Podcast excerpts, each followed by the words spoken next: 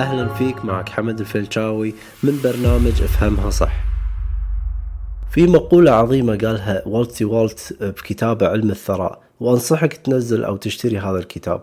قال للقيام بالأشياء بالطريقة التي تريدها يجب أن تكتسب القدرة على التفكير بالطريقة التي تريد أن تفكر بها. هذه الخطوة الأولى نحو الثراء.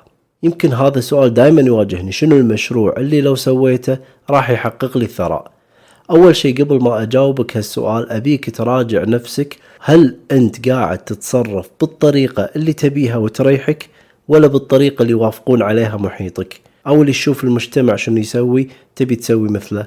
هل الأهداف اللي تسعى لها هي بالفعل أهدافك ولا أهداف لقيت الأغلب يسعى لها فعلشان كذي اخترتها؟ هل دائما تجيلك أفكار مبدعة وقوية بس تقول لنفسك ما ينفع أطبقها أو الظروف ما تسمح؟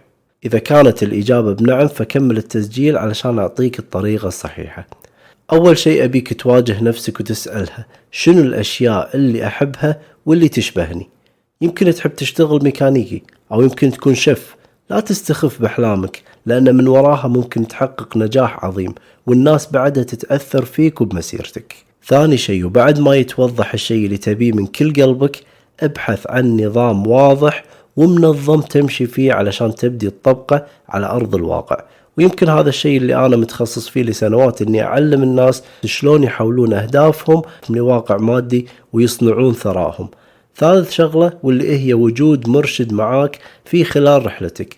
هذا الشخص اللي بيكون معاك طول ما أنت بهذه الرحلة وبيعطيه من خبرتك في البزنس لأنه بيختصر عليك سنوات من الخبرة وسنوات من الأخطاء. راح يبدي وجهك ويخليك تتفادى أمور كثيرة.